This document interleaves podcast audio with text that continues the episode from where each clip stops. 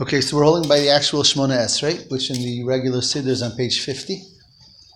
Um, and as we mentioned many times, that everything really is a lead up to here. Shmona Esrei is the essence of davening, of prayer.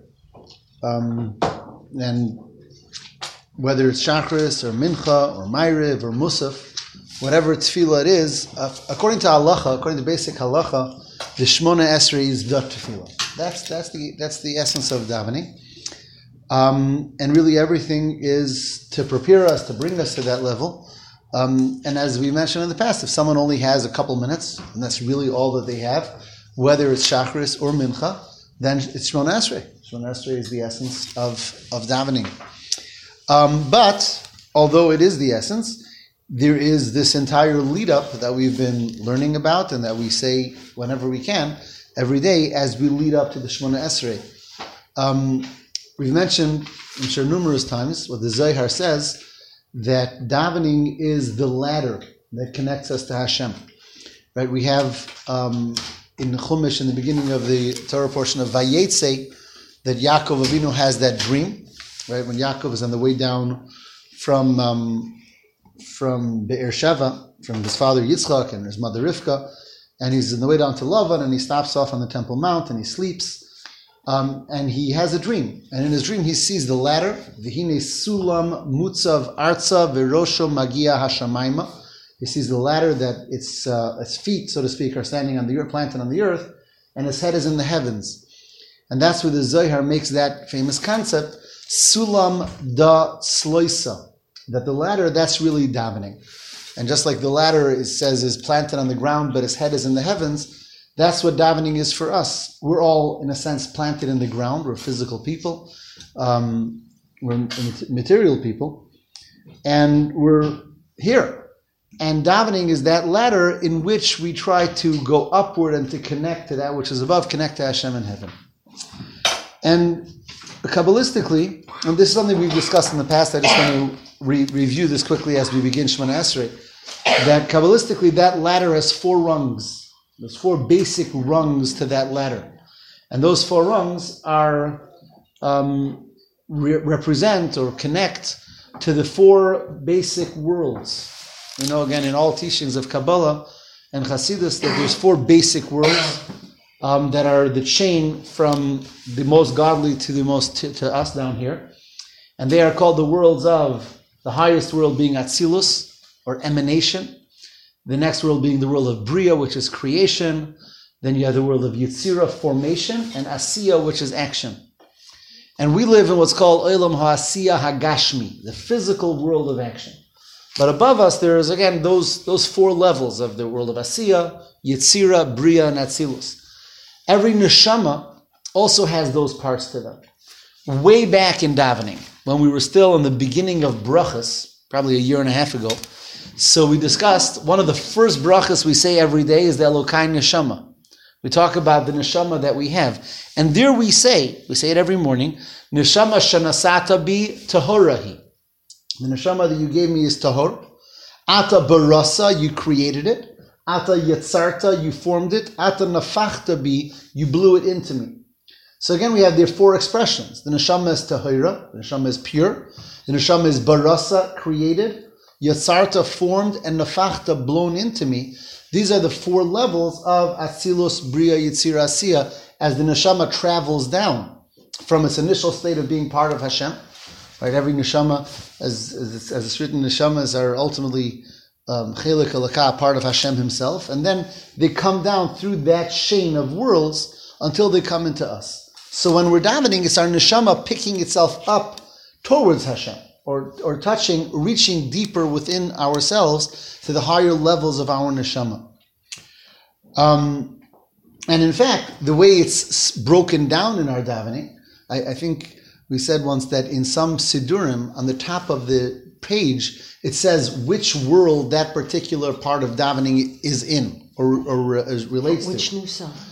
It's in, Sfar, in, in Sidurim of Sfard, the sort oh, of Sfard Sidurim, Sidurim that are very are, that are uh, more Kabbalistic. So there it will say, for example, Hodu section is in the world of Asiya. We'll explain soon why. The um, Psuke de Zimra, which is the whole Ashrei and Baruch Shamar and the Halalukas and Ashrei through Yishtabach, that's in the world of Yitzira. Um, Shma, together with the brachas before and afterward, is all in the world of Bria, and Shmona Esrei is in the world of Atzilus, the highest world. Um, what are these four worlds in simple in simple words in our relationship to Hashem? And how do they relate to these different parts of davening leading up to Shemana Esrei? So, in a, in a very, again, the, the, the world is, obviously there's so much to talk about, but in breaking it down to in a, um, in a practical way in our Avodah, there is connecting to Hashem, the, the level number one, how we connect to Hashem, is in a way of we submit to what He wants. And that's called Hoda'ah. Hoda is like I'm moda. I, I admit. I uh, submit. Right? Not necessarily do I feel so much or do I understand so much. Just submission. Like we say, what's the first? Nasa v'nishma. We'll do what Hashem wants. It's not acknowledgement. It could be considered acknowledgement. It could be submission. Um, it's it's a basic level of being mivatil, nullifying myself to Hashem, right? And that is the in the world of Asiya the, the, low, the lowest of worlds, the most, the most physical world, is this world. When we connect Hashem, it's just to do what Hashem wants. Right? Hashem says to do A, I do it. I might appreciate it, I might not, I might be inspired, I might not be inspired. Um, I might understand, I might not. It doesn't matter. I'm submitting to His will. That is a very first important and basic part of our relationship with Hashem. And that's the relationship that we start out with. That's step number one. And that's why that was the first thing. Nasa. Nasa v'nishma. Number one is we submit to Hashem's will. That is really the beginning of davening. And that's. I'm sorry? Doesn't also come from a certain kind of relationship though? Even let's say when they said Nasa v'nishma, there was before that the whole process of Kriyas and That's a good point. There's no, there's no question. And there's, we'll see where, where this type of submission comes around again on a higher level. But the first thing when I when I wake up in the morning, and at that point I'm not very inspired necessarily, and my relationship, whatever I felt yesterday, is sort of gone because now I'm just starting fresh again. So that's why, and again, we discussed the first word of our day is moda ani. Moda again is just submission. I'm not yet inspired, I'm not enthused, I'm not anything. I'm just I'm a yid, and there's Hashem, and I submit to Hashem's will. So that's how we start our davening. That's the Moda Ani. That's the Hodu Lashem Kiru Vishmo. Those two words are synonymous, Moda Ani and Hodu. They're both the beginnings. One is the beginning right first thing in the morning. One is the first word of, of the siddur, of, of davening proper. And all of that is again connected to the lowest of the worlds, the world of Asiya. The word, the word, the word Asiya means masa, action, just to do the right thing. Many times we tell a person, or we tell ourselves, I'm not in the mood, I'm not enthusiastic, I'm not inspired. Let me just do the right thing, right? Even without anything else, just do the right thing. Again, we'll tell that to children and we'll tell it to ourselves when necessary that step number one, basic, is do the right thing. That's hodu. I will do what Hashem says. However, that's only step number one.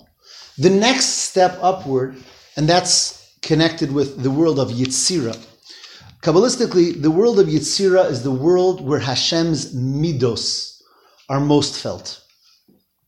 Um, to quote the Zohar and brought in Tanya, it says, Shit Sfiron Mikaninin Biyitzira, which literally, that's Aramaic, which means the six spheros, or the six midos, they nest in the world of Yitzira. Um, when I say the sixth midos, I'm talking about chesed, gevura, and tiferes, kindness, severity, and beauty. Um, and yisod, victory, um, splendor, and foundation, whatever each one means. But those are the six midos. And the place of the midos is the world of Yitzura. Um, in Tanya, in chapter 39, the Alter Rebbe talks about that malachim, angels, are primarily, primarily the primary function of angels are midos for kedusha. Um, there's the angels of Ahava, the angels of Yira, right? There's there's really different, um, you know, there's myriads of, of, angels, but there is the angels that are led by Michael, and Michael is called the the prince or the, uh, or the minister of mayim, of water, or chesed, kindness. And all of the malachim that are in the in the uh, hosts of Michael are malachim of chesed, of ahava. And they are always singing Hashem's praises, and they're, they're all about Hashem's kindness and benevolence and chesed. Then you have the malachim that are in the hosts of Gavriel. And Gavriel is called Sar Shel Eish, the minister of fire. And that's Gevura, Hashem's severity. And those malachim are more feeling the fear, the trepidation, the bittul. And that's Gevura feelings. But malachim are primarily related to midos, midos of Kedusha. And that's why the primary station, the primary world of malachim is the world of Yetzirah. Right? Um, So it's pretty close to us. yeah, it's not that far. It's not, You're saying it's not so high as far as levels are concerned. Right, right, they're not. So the primary place for malachim is the world of Yetzirah, and they are primarily um, midos oriented. Now, the part of our davening that's midos oriented is psuke de zimra, which is from, which again we spent a number of weeks on, from Baruch Sha'amar through all the Ashrei and all the Hallelujahs until Yishtabach. What is, Zimra means song. Song is emotions. Song is developing and inspiring and, and, and creating and awakening feelings of emotions, talking about the greatness of Hashem and the beauty of Hashem and the creation of Hashem. And it's really that second section of davening that's devoted to awakening feelings, inspiration, emotions in our relationship to Hashem. And that's what song is about, Psuke de Zimra. Um, we have uh, Shabbos Shira, the there's the Shabbos of song, and, and there's song in the Torah. Song is all about emotions, about awakening those emotions and expressing those emotions. And that's the second rung on the ladder as we're working our way up way in davening. Right? So we started with Hodu, the world of Asiya, which is submission, action. We moved on to Psuke de Zimra, which is song, um, emotions, developing and awakening our emotional relationship to Hashem. And that is the world of Yitzhira. As we work our way to the next rung of the ladder of davening, that's the world of Bria. Which of Hashem's spheros are primary in Bria is the intellect of Hashem, primarily Bina, which is understanding. And understanding is more powerful than emotion. Why is understanding more powerful than emotion? Because you can control your emotion if you have the right understanding. Good. The understanding is really the controller of emotions and the creator of emotions. Really, what sets aside a adult from a child is that the child just has emotions. I like and I don't like, I want and I don't like. And an adult is able to have the maturity to understand and therefore know what to like or what not to like and what to do and what not to do. Um, really, that's in many ways the difference between a human being and an animal. The human being has intellect, is able to think and understand, um, and therefore decide what emotions are good and what emotions are bad and what emotions to follow and what emotions are not to not follow. And when it comes to Hashem, we want to not only have emotions, I love Hashem, but to contemplate and understand and connect to Hashem in a way that is that is um, very internal and based on our highest of our faculties, which is our seichel, our understanding. The pasuk says, "Da es Elokei avicha," know your God, v'avdehu belev of shalem, and then serve Him with all your heart. So first, there's da, there's knowledge. That's and that's why we learn. That's why we're, we're, we're people who try to learn and try to understand, because when we understand, then our emotions are also follow our understanding. But it seems like the, the emotions are deeper. It's true. Understanding. The, and that's that's correct. animalistic, The emotions are animalistic and are more powerful and are more intense. And therefore, they bring a tremendous amount to the table that understanding doesn't. But understanding has to lead them. And understanding has to be that make that the emotions shouldn't run wild. So it's almost like it's almost like to give a very physical example of a person and an animal. So an animal has more power than a person. The animals are more powerful. But if the person is not guiding the animal, that power doesn't take you anywhere. It'll be very destructive. But if the per- person saddles the animal and takes it in the right way, so the animal will bring the person a lot further than the person and faster than the person can go on their own. When we, when our intellect saddles our emotions, our emotions takes us to places that our intellect on its own can't. But intellect is a human power. It's a higher power. It's a it's a um, it's a power that helps us make decisions better and understand what's right and so on. So that's why the pasuk says Da es avicha. Based on how much we'll know, that's how our, um, how much our hearts will serve Hashem as well. Our our knowledge helps. So that's the world of bria, the third of the rungs, and that's kriyas shma and the brachas before and after, where we reflect Shema Yisrael. We reflect on our relationship to Hashem and what Hashem is and what Hashem is to us. And therefore, we awaken the feelings b'chol nafshecha, with all our hearts, as we discussed when we did Kriya Shema. That's the third rung. Okay? So we started on the bottom rung, that's the world of Asiya. That's the first rung, and that's action doing what Hashem wants. We move up to the world of Yitzira, which is emotions, Psuke de Zimra. We move up to the world of Bria, which is, excuse me, the world of Bria, which is intellect, and that's the Shema. The Shema and the brachas before and after. And then we come to the highest world, which is Atzilus. What's, what's after that? What's after intellect? If we had basic submission, if we had emotions, and we have intellect, what's next in our relationship to Hashem? Bittul? And Atzilus is the ultimate bittul, the total, um, the total when one feels totally nullified in the presence of Hashem. And that's really what Shmona Esrei is. Shmona Esrei is, as we even in Halacha, Shmona Esrei is said quietly. No, it's not a time for singing.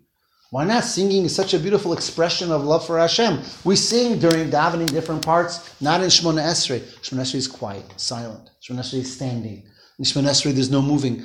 In Halacha, it says when a person is davening Shmona Esrei, one is supposed to feel, to quote the Gemara, ka'avda kamei mari, like the, like the servant in front of the king. Total bittul. I'm only here as an agent of Hashem. So when we relate to Hashem, there is the basic submission. There is awakening feelings and happiness and passion and desire and love for Hashem. There is our understanding, and then there's where a person comes to a state of just realizing that Hashem is my is my melech, is my king, and I'm standing before Him like like a servant before their king. And at that point, it's not about emotions, it's not about intellect, it's about totally being mevatel myself, totally nullifying myself before Hashem. And that's when we come to Shmon Esrei. That's the highest world, the world of Atzilus, um, in which really, if you talk about the build of the Spheros, the Sphira in the world of Atzilus is Chachma, which Chachma, according to Hasidus, is Koachma, which is the bittel that we have. In the world of, of, of Bria, you have Bina, which is understanding, and then you have the, the, the Midos. The world of Atzilus is that total bittul to Hashem. And that's what Shmon Esrei is. And again, Shmon Esrei definitely is the pinnacle of our davening. Where we come to that level, we've awakened the feelings, we've sung the, sang the songs, and we've thought what thoughts. Now it's just bittul to Hashem, and we say these 18 brachos quietly with our feet together. We don't, um, we don't stop for anything, right? Even whatever happens in Shmon Esrei is not, one is not allowed to be mafsik, one is allowed to talk or move or do anything really. We say the entire Shmon Esrei. Yeah, it's not Shmon Esrei. The first bittul and the second bittul. You said Modani is bittul, Excellent. and then ex, and then the Shemona Esrei is is ultimate. It's again bittul. What's the difference between the first bittul and the final bittul, or the lowest and the highest? I mean, in, in, uh, I mean, realistic terms, like how does it affect us? Right, What are we right, right. manifest? That's and that's a great question. Great question. They're related because they're both, they're both bittul, but they're very different. There's a very very basic bittul, which is I know that he's in charge. I'll do what he wants, though I'm not in the mood, though I'm not inspired, though I'm not. So it's based on my lack of connection, inspiration, knowledge. But Hashem is the king. I know like that. I accept him. Feeling. It's commitment before anything. Right. There's no feelings, no understanding of anything, but I'm committed. I woke up in the morning, I'm not inspired, but I know I'm a yid, and there's Hashem, modani lefanech. Then there is, I did awaken the feelings, and I do understand, and I everything, and then I come to a level beyond all that of bittul. It's a whole different type of nullification. It's not a bittul based on lack of relationship or lack of feeling or lack of understanding. It's the bittul that comes after relationship and feeling and understanding. It's the it's when I when everything is there and I realize that everything pales in comparison to just it's Hashem, and I put everything aside for Him. So they're both bittul, but one bittul is before everything, or what might be called in Hasidic terminology, it's called a bittul limata mitam vadas.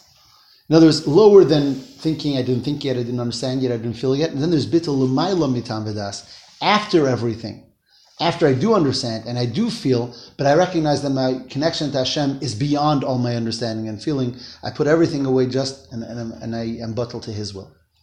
So one is one is the very basis of everything, and one is the pinnacle of everything. Realistic terms, what does that mean? Like, um, whatever happens in our life, just to be accepting. is that what you're saying? That's one that could be. I mean, there, there's there could be many correct answers to that question. That's one way of under. Of, it's like, one correct angle of it.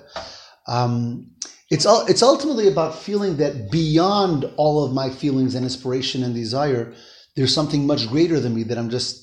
I'm just Hashem's servant. Um, the greatest. It's not nullification of your ego, because then you get depressed. Well, there's negative ego and there's positive ego. It's nullification of the negative ego. Um, it says, it says that. Psychologist over there.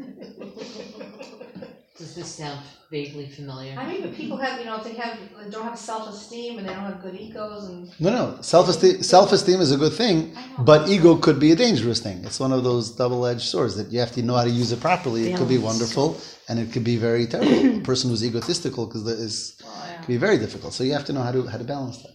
I, would, I was thinking like, uh, tell me, you know, uh, if, if this is on the right line, but um, mitoch shelo lishma bo lishma. That like at the beginning, you know, let's say you get wake up in the morning and you're like you're doing this because you know this is the right thing to do. Even like what you said, Rabbi Silverberg, you don't feel it. You don't, you know, you're just not in the mood. And then sometimes what happens is like once you start doing it, you get into the mode or whatever it is, and then you realize, you know what, you know, this is like it becomes lishma, like this is the right thing to be doing, and I'm feeling it more. And and um, I mean, I, I I'm not I can't I would love to give you a practical example. I think a little bit about it, but sometimes when you like you do things that you're not so thrilled about, then once you do them, you realize, you know, like this is the right this is the right thing. It brings you the right. You're It talking, doesn't you're that talking about necessarily mean spiritual such a things, though, high right? level, but talk about spiritual things. no, you were though. saying about practical. I know, but I'm saying when you're talking now about spiritual, is doing the right thing spiritually. You know, even if it's a mitzvah that you're not so thrilled to do, yeah, but it's still a spiritual thing because it's a mitzvah. or Even though if it's a physical thing that you're performing, it's still right. ultimately a spiritual thing because it's. But then you realize, like afterwards, yes, this was a good thing to do. I'm connecting to Hashem, and and um, and you, I think you reach a higher level. And I was just like when you were saying about how is it practical in your day to day life. Um, kind of, a. I I meant the bittul part. I wanted to know what that meant. Some of the two levels of bittul: the basic bittul and the ultimate bittul. Yeah. Right. I mean, I know some people are really into that bittul thing, but I, it's it's a little bit vague for me to. It's a Okay. concept that I have to understand. I Okay. think it's really letting go. And to me, it's letting go and like knowing that you're not in control of everything in our lives. Right. Well, That's why I, I always think of bittul as that, that sometimes, many times we're in situations and we just have to say, I'll say, Lakey, you just have to let this go right now. If it's not w- working out the way it's supposed to, or someone's behaving a certain way, like you have to let go of certain things. We can't be in control of everything. I don't know if that is bittul too. Is that Yes, it bittul? But is that bittul if it's just like a practical thing that you're letting go? I mean, I found like, for example, in business or something, like not in the past. I remember something happened with my husband's business, and um, I was just we just realized, you know, I'm not in control of this. It's up to God, and that's it. Again, bittul has is going to have a lot of different faces to it and a lot of different expressions to it. And of course, this is an expression of bittul. When a person recognizes that there's something greater than me and something that ultimately I submit to that, and that's that's what it is. That is one expression of bittul. We're going to see as we go through Shemon Esrei more and different types of expressions of that bittul as well. But yes, of course that is. Of course that is. But bittul isn't not having self-esteem. Not at all. No? No, bittul is having humility about the gifts you've been given, but it doesn't mean. Bittul not- means humility. That's not doesn't mean humility. No. bittul means. Yes. It's a way of letting more of Hashem in the situation with pulling yourself back, It's no? not humility about your gifts. Yeah. But it doesn't mean that you can't have self-esteem. Right, an identity, you can have an I know, identity. that's what I'm Doesn't saying. mean you need- So you has to nothing to do with ego, or does have something to do with ego? It, Again, the word ego also has two sides to it, right? Ego could be really bad. Well, Ego I'm not can be I'm good. not talking about a sick person. I'm just talking. Okay, fine. So that's what we're saying. It's not. There's nothing against self-esteem over here. We're talking about letting Hashem into our lives and recognizing that He's that He's taking us step by step. In fact, that might give me the best self-esteem to know that Hashem is running my uh, my ship. running the show, Yeah. So whether you admit it or not. there's an interesting halacha, an interesting halacha about Shemana Esrei, which is again, the, Shemana Esrei is really strict about you know. There's no stopping for anything. There's no. It says even if a king comes by and there's a halacha to have the greatest respect for a king and so on and so forth. But if a king were to ask me how I'm doing during Shemana Esrei, one should not answer unless, of course, one would be endangering their life. Pikuach nefesh, it's not one of the three cardinal sins that one should be giving their life for. But for any area of respect or convenience or anything, one is not allowed to stop in the middle of Esrei because you're standing in front of the king.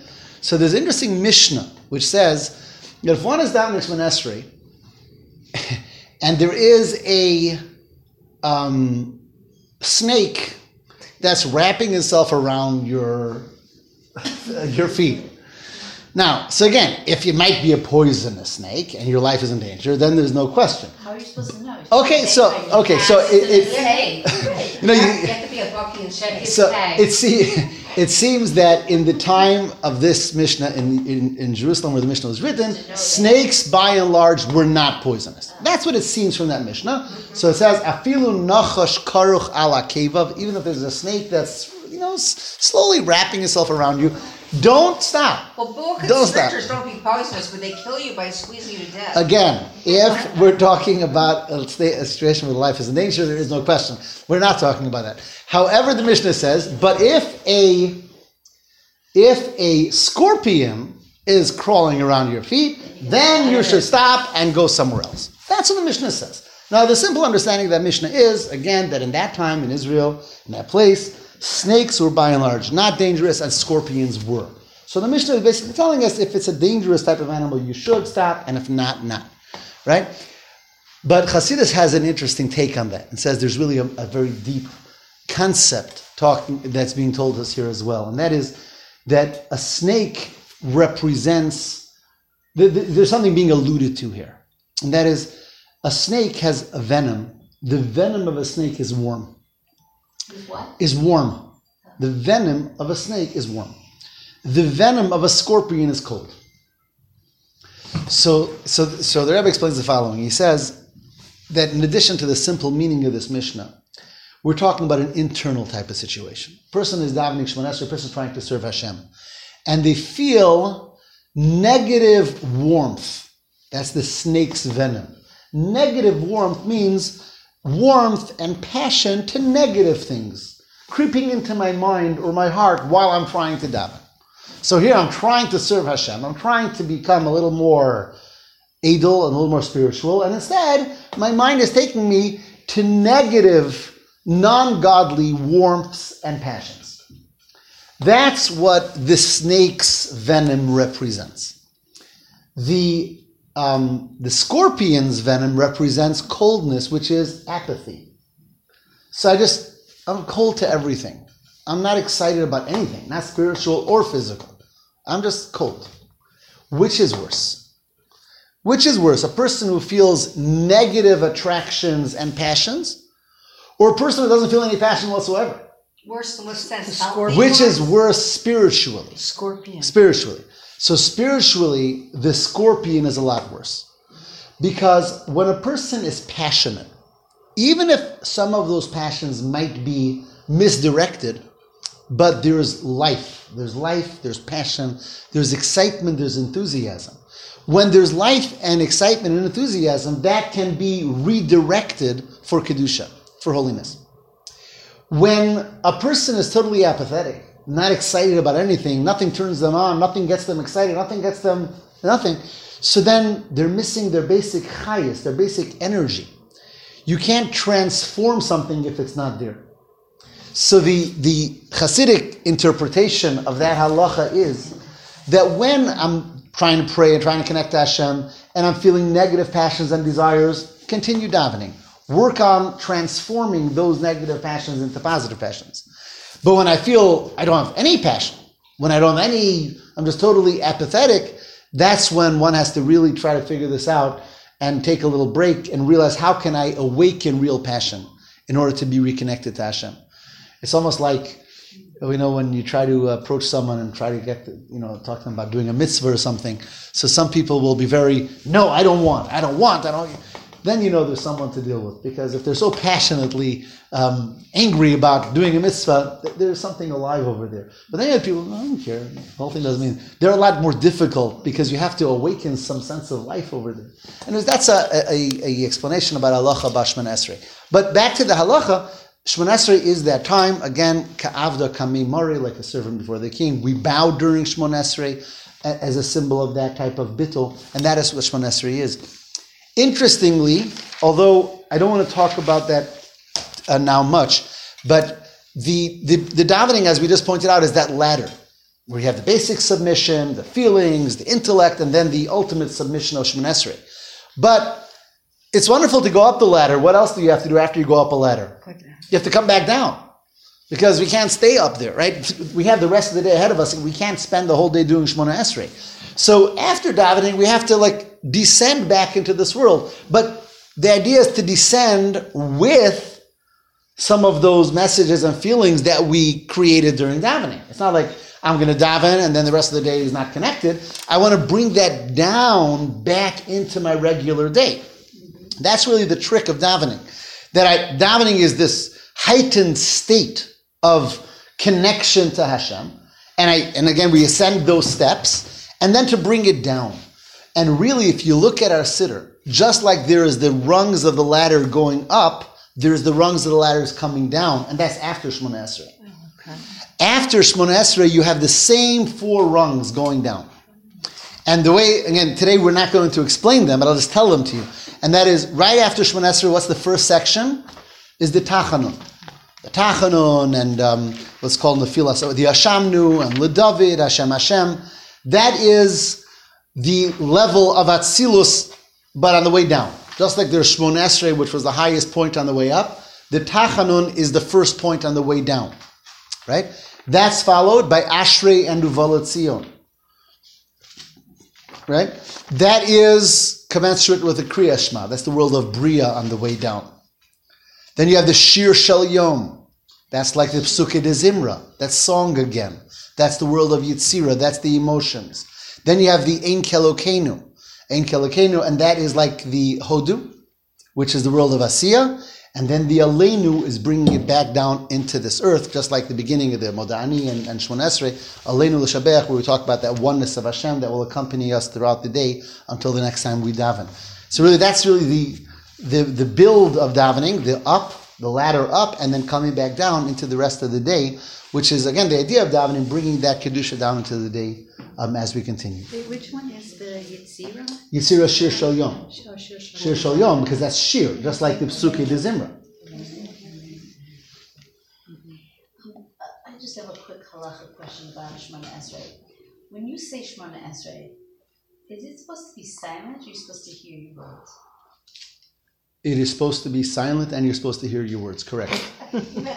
In other words, you should, the appropriate way Is it is whispering? that, yeah, you could whisper. Your, your, you're supposed to hear. your ears should hear the words that you're saying, yeah. in, a, in, a, in an undertone. It should be very, it's silent. It's not about loud, but enough that it, able to hear it definitely should be words that emanate from your mouth and therefore that your ears can hear.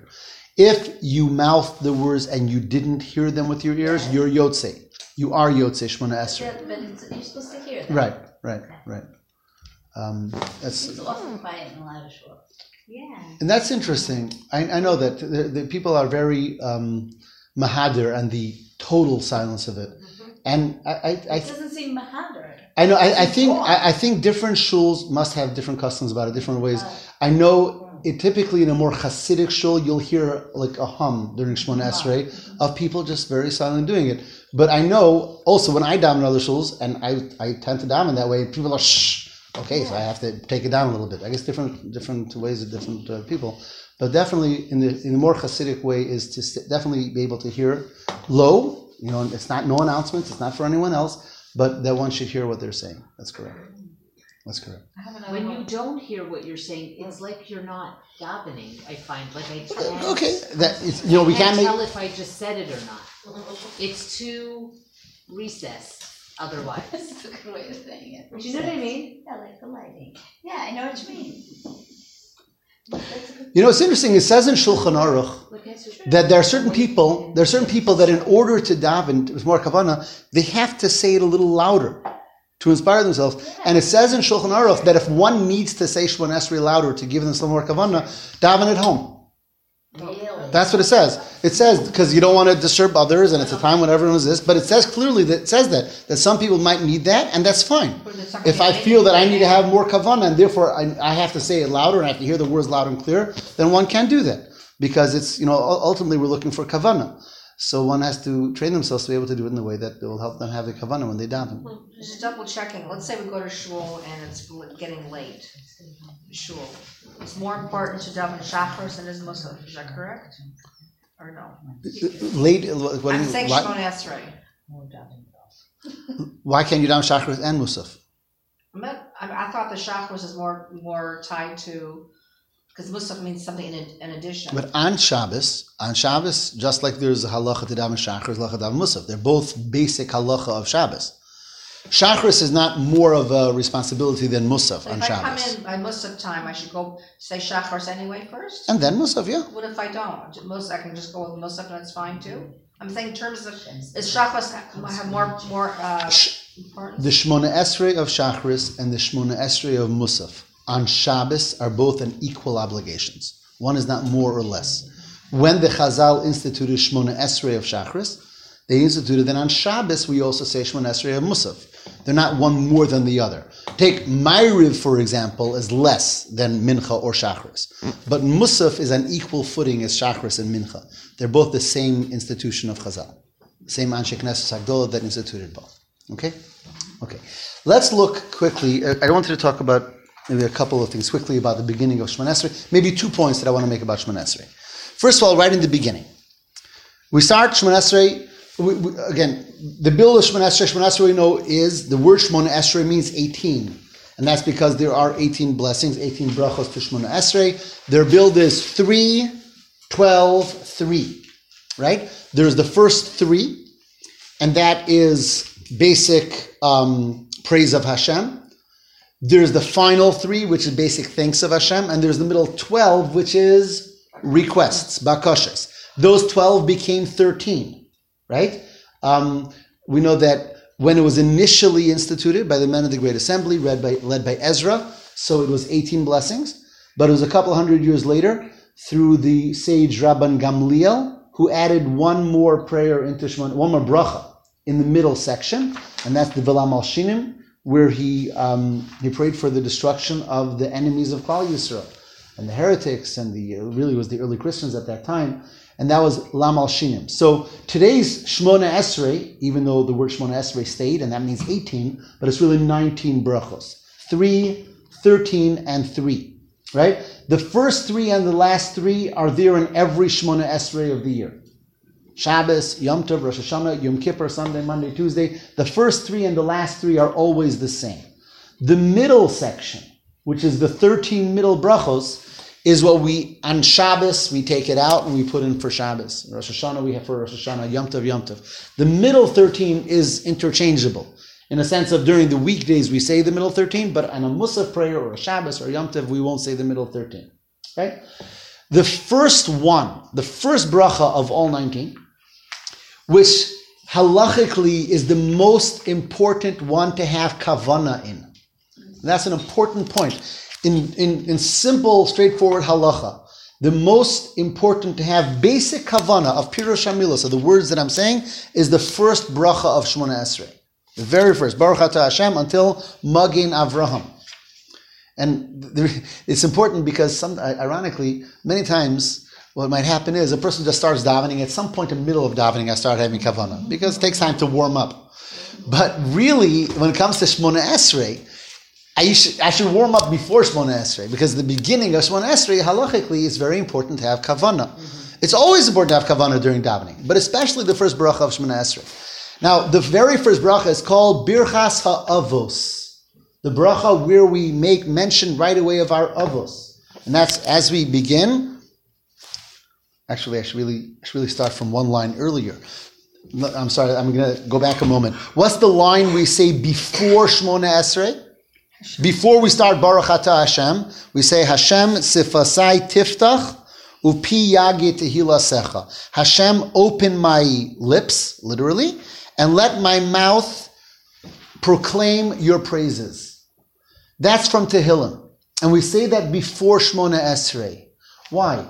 Why do we say that right before Shmona Esrei? Because really, that fits into what we were saying. Shmona Esrei is the highest level of bittul to Hashem. So we're prefacing, we're saying, Hashem, open my lips and allow me to speak. It's like, I don't even have the feeling that I should be praising Hashem or asking Hashem. I'm asking Hashem, you gave us the mitzvah, you allow me to speak, and I'm really only expressing the praises that you are opening my lips to say. That's how we start. That's so that, that very first line already tells us about Shemona Esrei, that statement of bittul. We don't say that before any other tefillah. That's only before Shemona Esrei. Hashem, open my lips, let my mouth proclaim your praises. You're opening my lips. You're allowing me to speak. Almost like similarly, if I had come before a great king, I wouldn't start rambling. I would ask permission to speak. And only when the king allows, then will I speak. That's the first thing. Okay, but we start off by mentioning our avos. Baruch Hashem, Elokeinu. Our God, the God of our fathers. Elokei Avraham, Elokei Yitzchak, Elokei Yaakov. The God of Avram, the God of Yitzchak, the God of Yaakov. And notice a lot of times Elokeinu here.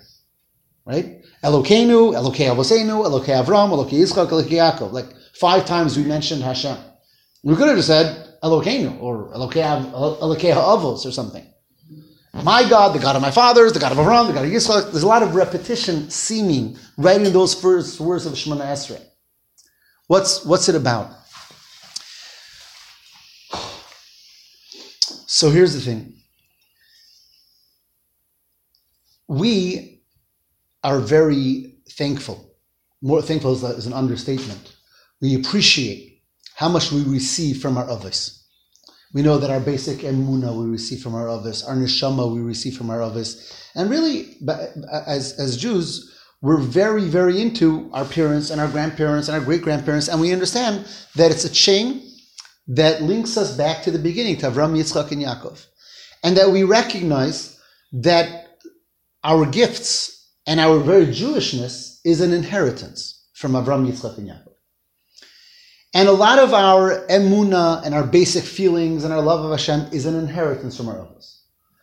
At the same time, we know that a person that only relies on what they received from their avos is something that's not very internalized within them. It's not connected with them. It's something I received versus something I worked on and I understand on my own. It's much deeper and much re- much more real to me. They're both necessary on the one hand, we always talk about our avos, and we always talk about our inheritance. We always talk about our ancestors, and we recognize that whatever we have, we got only because we're connected to them. At the same time, we also understand that in order for our relationship to Hashem to be powerful, intense, and real, it can't only be what my avos passed on to me. I have to work on it on my own to make it mine. we say, going back in our siddur, when we talked about the uh, Shiras HaYam and the uh, Az Yashir, we said, Ze Keli ve'anvehu, Elokei avi menhu. Right? What do those words translate? Ze Keli, this is my God. Ve'anvehu, and I will beautify him. Elokei avi, he's the God of my fathers. menhu, I will exalt him. That statement is a very powerful statement. We relate to Hashem in two ways. He's my God, who I understand and I connect to on my own. And He's the God that my Father passed down to me. And I'm connected to Him through my fathers as well. It's two points in our connection to Hashem what we received and what we worked on and internalized we have our parents. Our parents taught us things. When we're little children, we learn things, we're taught things, and that's wonderful. But ultimately, we have to internalize them and they become our own, not only what we receive. And that's where we start Shemon Esrei. Elokeinu velokei avosenu. Our connection to Hashem is a double connection. He's my God. Zekeli. He's my God because I understand, because I feel, because I relate, because I want, because I understand. I only have that because it was passed down to me from my ancestors as well. And even then we say, Hashem connects to each person uniquely and differently. He, my God and your God is the same one God, but we connect to them differently. And that's why after we said Elokei Avosenu, what do we say right after that? Elokei Avraham, Elokei Yitzchak, Elokei Yaakov. Avram connected uniquely to Hashem, Yitzchak connected uniquely to Hashem, and Yaakov connected uniquely to Hashem. And all of us around this table, each one connects uniquely and differently to Hashem because each one is different. Just like a parent and a child, a parent has different children. So I love all my children. Baruch Hashem, it should be that way. But each child's relationship is different. Why? Because each child is different. If each child is different, they relate differently. So after we say Elokeinu, He's my God, then we say Elokei Avosenu, he's the God of our fathers. Then we break it down. But he's not the God of all of our fathers equally. He connected to Avram in the way of Avram. He connected to Yitzchak in the way of Yitzchak. He connected to Yaakov in the way of Yaakov. And now I'm standing in davening Esrei to Hashem. It's me and Hashem. It's the way Hashem connects to me and the way that I connect to Him. And that those are our first words of the actual Shemon Esrei. Talking about, on the one hand, our unique relationship with Hashem, although at the same time appreciating and understanding it's only because we have parents and because we have ancestors till, till Avram, Yitzchak, and Yaakov, Sarah, that ultimately connect us in general. So they're both important parts of that connection to Hashem. And that's how we start when we talk about the greatness of Hashem, Kela, Hagadol, and we give the first bracha, and we finish Baruch Atah Hashem, Magin Avraham, that Hashem is the shield of Avraham. Interestingly, although we started off with Elokei Avraham, Elokei Yitzchak, Velokei Yaakov, so we talked that Hashem connects to Avram, and Hashem connects to Yitzchak, and Hashem connects to Yaakov. But at the ending of that bracha, we say, Magin Avraham, the shield of Avram. And there we single out Avram more than Yitzchak and Yaakov. Um, interestingly, in Chumash, in Parshas, is it Lech Lecha or is it Vayera? In Parshas Lech Lecha, Parshas Lech Lecha, Hashem tells Avraham, Anochi Magin Lach. I am a shield for you. And that's where this comes from. Magin Avraham. Hashem is the shield of Avraham. Um, because although Hashem connected each one of the Aves, Elokei Avram, like Yitzchak, like Yaakov, there's something unique about Avram, and Avram always, re- first of all, he's the first Yid, and he's the one who gave us all, the Neshama started from Avram, and Avram represents Chesed kindness and love and that connection. And that's the, ultimately the connection that uh, that perseveres, that carries through everything else.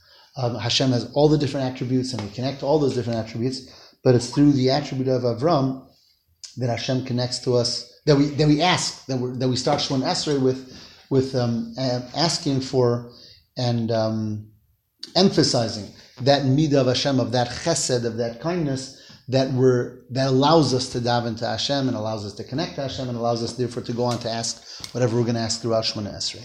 That's the first bracha. Does this have anything to do with the fact when he was in Kivshan Ha'esh, the Magen Aram? Um, possibly, but that's not where it says in the Chumash. You have to understand the story of Kivshan Ha'esh is actually not mentioned in Chumash. Okay. The story of Kivshan Ha'esh is mentioned in Medrashim. Um, the the Kivshan Ha'esh happened before before we meet Avram in the Chumash, really. Nimrod. That's with Nimrod. All that is Medrashim. It's true, of course, but the Chumash doesn't talk about that. The Chumash starts when Hashem comes to Avram and says to go up to, to Eretz Canaan, um, and then he have the various tests. This Anochi Magalach is after Avram fights the battle with the four kings, um, and Avram was Avram uh, felt that uh, Hashem did such miracles for him that maybe he lost some of his merits. And there Hashem says, Al tira Avram, don't be afraid, Avram, Anochi Magalach, I'll be your shield forever. And that's where that is said there in the Chumash. And that's, that's the first bracha of Shemon Esrei. And we'll carry on from here next class, Emir Hashem. Though I want to throw a question out, which is that next week we'll learn Emir Hashem. That's Monday night, which is just a few nights before Purim, which is Wednesday night.